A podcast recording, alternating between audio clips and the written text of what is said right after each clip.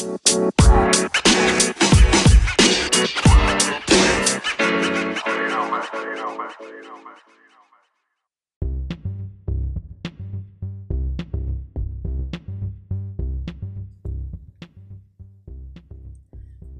も、アノニマスですけど何か、略してアノナニのアリサです。ドイツでフリーランスのフルスタックエンジニアと個人でプログラミング講師をしています。このポッドキャストは私がすごいなと思った人をゲストにお招きしてインタビューしたり、海外、フリーランス、プログラミング、ワークライフバランスなどをキーワードにお話しするポッドキャストです。15分前後くらいで聞き流せるようなライトなボリュームのポッドキャストを心がけていますので、ぜひ、あの、気楽にね、聞いてもらえたら嬉しいです。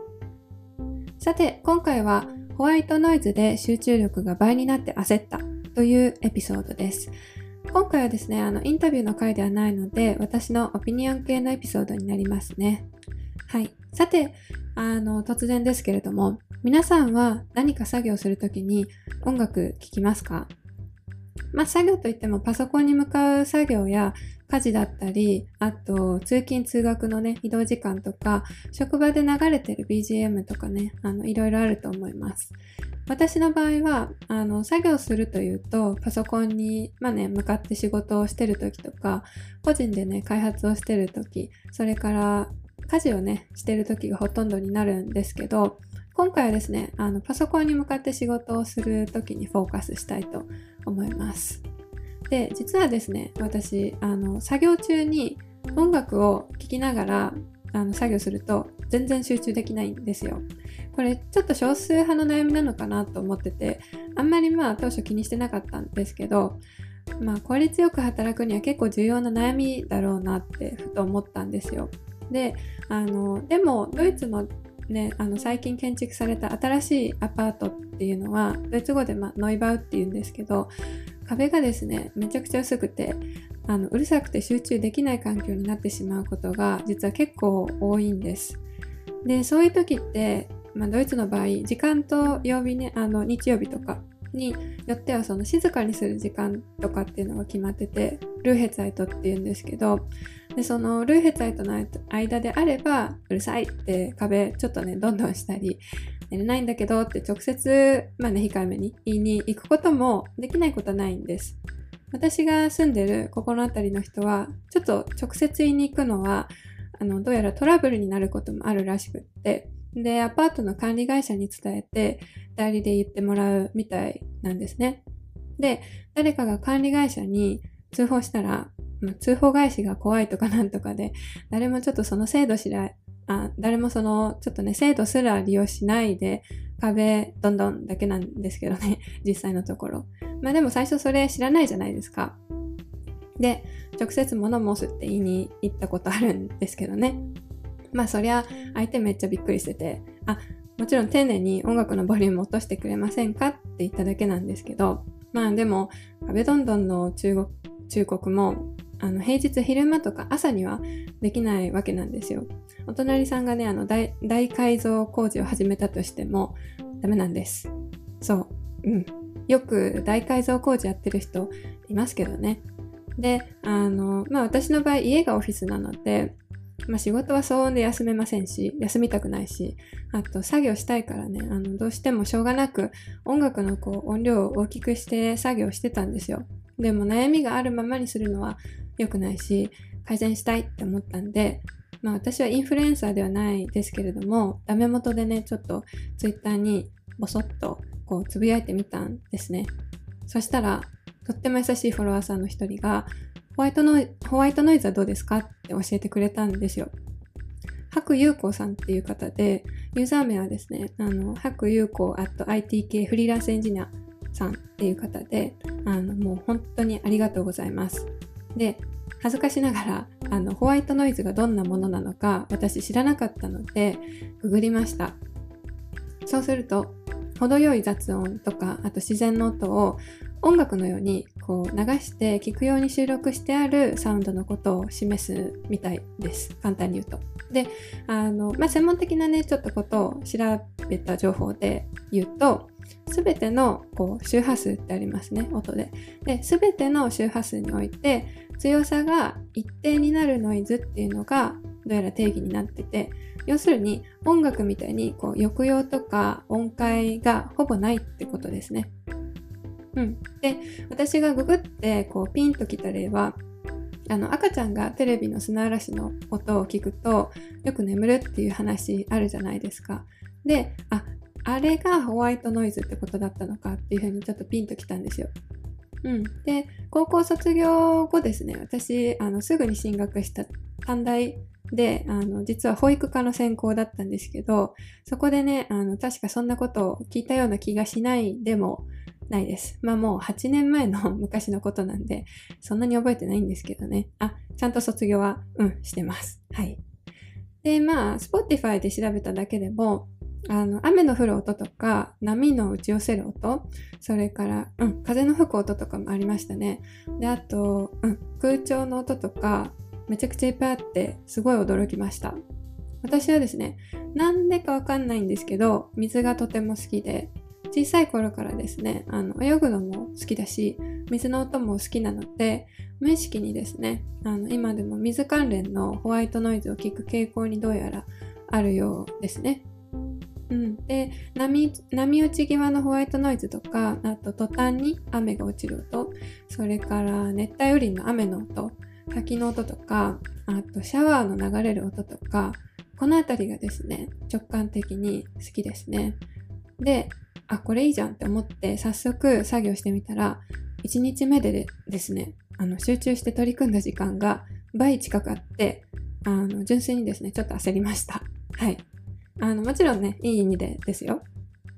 で、まあ、なんで倍近くその集中した時間が伸びたかどうか分かった、分かったかっていうと、そのいつも仕事時間とか作業時間、あと開発時間をですね、ポモドーロタイムアプリで私測ってるんですよ。まあ、時給単価をですね、単純に知りたいっていうので最初導入してたんですけどね。でもどっちかっていうと今はそれぞれの作業時間と作業コンテンツの割合を見るのと労働局っていうんですかね。ドイツの労働局に私は何々時間平均で働いてますってざっくりちょっと提出しなきゃいけないんで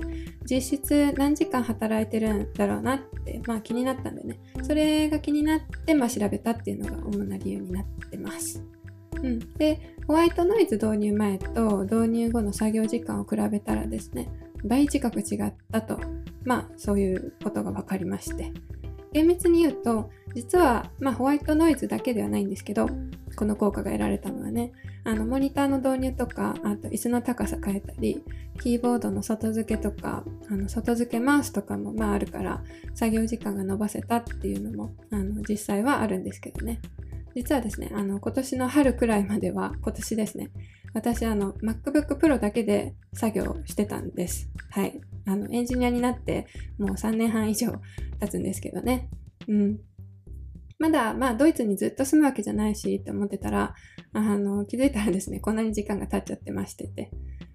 うん、そうですね。で、まあ、整骨院とか、この辺に、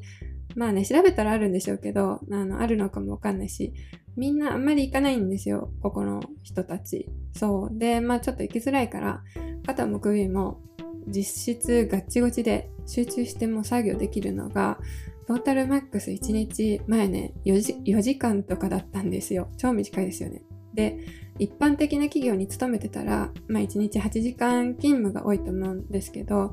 そのね、半分しかちょっと集中できないってこれやばいなって気がついていたんですけどねまあ作業環境の改善はようやく今になって行ったわけです。はい。ちょっとこれね、あの、遅かったかなって、あの、自己反省してますけど。で、まずは、そのモニターとか外付け、キーボード、マウスって感じで整えたんですよ。で、あの、でも作業時間でトータルマックスで集中してるのが、まあそれら導入しても、どうもちょっとまだ1日8時間には及ばず、5、6時間、まあ目安ですけど、5、6時間とかなんですよ。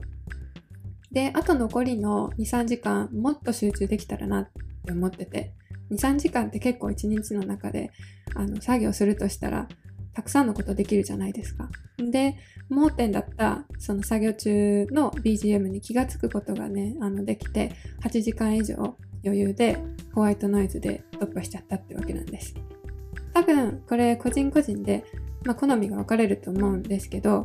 面白いホワイトノイズもちょっと紹介しますね。ホワイトノイズって自然の音だけじゃなくて冷房の音とかテレビの砂嵐とかもあの全然よくってヘアドライヤーのホワイトノイズっていうのもあるんですよ。で、このヘアドライヤーってちょっとニッチでね、面白いなって思ったんですよ。まあ空調の音とヘアドライヤーって正直聞いてる人区別つくんかな？みたいな、そういうとこなんですけど、まあでもそれ言ったらね、私の好きな水関連のやつでも、雨の音シリーズが途端に落ちる雨雨音と屋根に落ちる音とどこの道路だろうと、まあ、正直区別つくんかなってなりますけどね。まあ、要するに集中力が上がればいいんですってことですね。はい。実際にホワイトノイズが、まあ、なんで集中力を上げることに効果があるのかっていうことも、実は根拠がどうもあるらしいんですよ。ちょっとだけまあ調べたんですけど、まあ、人間はですね、脳科学的にも全く無音で音がない環境とうるさい環境、あと聞き入ってしまう音楽のある環境ではですね、集中はそこまでできないようです。まあ、もちろん個人差があるんで、いや、私は超集中できる BGM があってとかっていう人はいると思うんですけど、一般的にはどうもあのそうらしいです。うん。で、無音でも集中できないようなんですけど、ある程度のその雑音がある場合が、どうやら集中力が最も上がるスポットらしくってそこにホワイトノイズが一番近く当てはまるものになってるようです。うん、で音楽聴いてても集中できるよって人もあのいるようなんですけど、まあ、そういう場合は音楽の方は実は脳を聞いてなくって作業の方に集中してるみたいなんですよ。要するにあの並行処理がどうも脳みそはですねできないものなんだそうです。知らなかったんですけどね。うん、で無意識の状態だとその脳はですねマルチタスクするのが得意らしいんですでもその逆で意識をしてる状態っていうのはマルチタスクが苦手になるらしいんですよつまり音楽聴いてると音楽に意識がいく場合もともとある集中力がその10割だとしたら4割ぐらいは音楽に意識が持ってかれてしまうんで残りの6割くらいのその集中力しか作業に実は集中できてないってことらしいんですよ。うん、で、まあ、いくつかねその著書を書いてる東京大学薬学部の教授で大脳生理学を専門にされている方がいらっしゃってですねあの池谷裕二先生っていうんですかね、うん、っていう方のあの言ってたことなんですよ。でこの話を聞いて私がですね今まで音楽をちょっと BGM にしたらなんか集中できないなって思ってたモヤモヤがめっちゃすっきりしてすごい納得したんですよ。個人差はねもちろんあると思うんですけど新しいこう音楽探すみたいな感じでホワイトノイズね取り入れてみると結果あの効果にびっくりすると思うんであのめっちゃおすすめです。ホワイトノイズ以外にもあのピンクノイズとかブラウンノイズとかカラーノイズっていうものがどうやらあるらしいんですけど、まあ、そのあたりはちょっと調べてないんで詳しく言えないんですけどあの Spotify とか検索するとすぐ出てくるんで興味ある方はあの調べて聞いてみるのも面白いかもしれないですね。はい。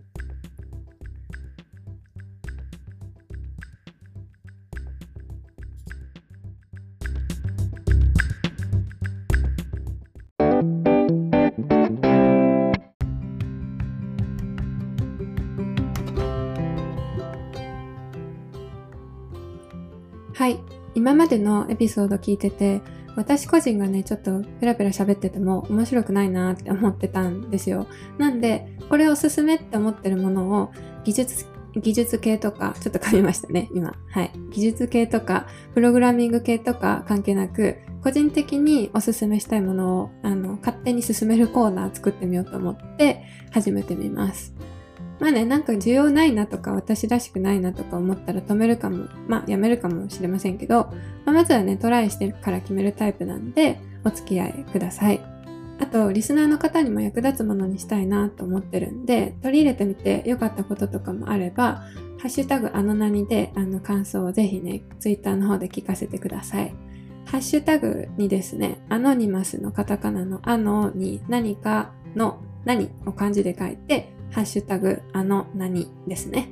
お待ちしてます。まあコメントが来るかわかりませんけど、超駆け出しのポッドキャストなんで、もし来たらコメントの紹介もさせてもらおうと思ってます。はい。今日のおすすめはですね、私最近ヨガを始めまして、ヨガがすごいおすすめです。特にデスクワークの人におすすめで、